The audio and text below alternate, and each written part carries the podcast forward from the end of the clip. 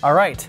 Today I want to talk to you about how I flipped a commercial building for 65,000. So, when we talk about wholesaling, a lot of people just think residential. They just think houses. And I hope to expand your horizon a little bit to think about wholesaling commercial deals just like houses. So, uh, quick story here. I had a, a real estate agent who I did a lot of deals with. I bought a lot of properties from this real estate agent. And um, he came to me and he said, Jerry, I've got a commercial deal not sure if you're interested. And it was kind of odd because he typically did houses, but it was an REO building. It was a 7,200 square foot building built in 1997, all brick. I mean, beautiful building. At one point, it had a loan for 1.4 million, and it, it ended up going to foreclosure, and the bank took it back, and it was an REO. And so he said to me, Jerry, I can get this for $285,000. Now, he asked me if I was interested. Now, I had this relationship with him. He's calling me about a listing before he's listed it. And this is the power of having relationships with REO agents and listing agents. And I said, Well, you know, I'm not really a commercial guy. Let me check it out. So I looked at this building and I thought, How can I go wrong with 285? So what I did is I, I locked it up for 285 with an earnest money deposit of $10,000. I told the agent, Give me a few days, I'll get that over to you, you know, stalling a little bit.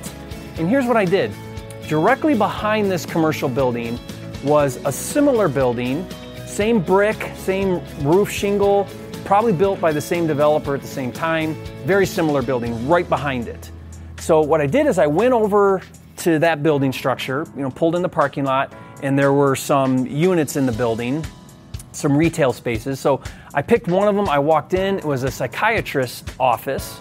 I went up to the receptionist and I said, Hey, um, you know, I just bought the building behind here, and I'd like to talk to the owner of this building. Do you know who he is?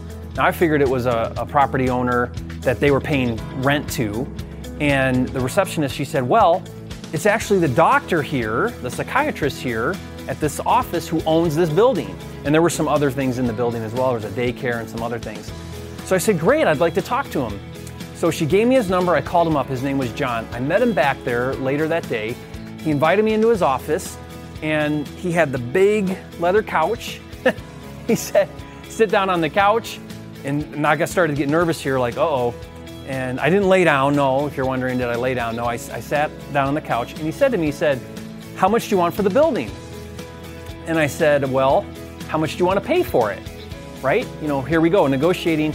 He who names the price first loses, right? That's what I've always been taught. So uh, I said, How much do you want to pay? He said, How much do you want to sell it for? We went back and forth like this for a little while. Finally, I said, 400,000. Now remember, I have it under contract for 285. So I throw out 400,000. He says to me, fires right back and he says, I won't pay a penny over 325. Now remember, I have it for 285. So here's what I did. I stood up, I stuck out my hand and I said, Nice to meet you, I'll see you later. and he said, and I quote, whoa, whoa, whoa, whoa, sit down, tough guy. Right, so I sat back down. We ended up talking back and forth. We settled at 350,000. Now, what I said to him is I said, look, I've got this under contract. We have a closing in 30 days. I need a $10,000 earnest money deposit. We're going to sign this form here, and then we're going to go to closing. At closing, you're going to pay 285, and you're going to pay another 65 to me, and you're going to pay me a $10,000 earnest money deposit right now so that I know you're serious and that's how this deal is going to go down. I was very firm with him, and yet I laid out the terms. This and this was a good deal. I mean, for 350, smoking deal. And by the way, he had a lot of motivation. His daycare that his wife ran in his building um, needed to expand, so he really wanted that building. In fact, he tried to buy that building all along while it was in foreclosure, and he just never never put the deal together. And I come along and get the deal. So so he really wanted it. I could see that motivation, so I knew I could hold firm, and I did. So we went to closing. By the way, he paid me a $10,000 earnest money deposit, and what do you think I did? I turned around and used his $10,000 to pay my $10,000 earnest money deposit. So really, I hadn't paid anything because I used his to fund mine, right? Because I had to pay a $10,000 earnest money deposit. I told the agent, give me a couple days and I'll get that to you. So I really, at this point, have zero into this deal.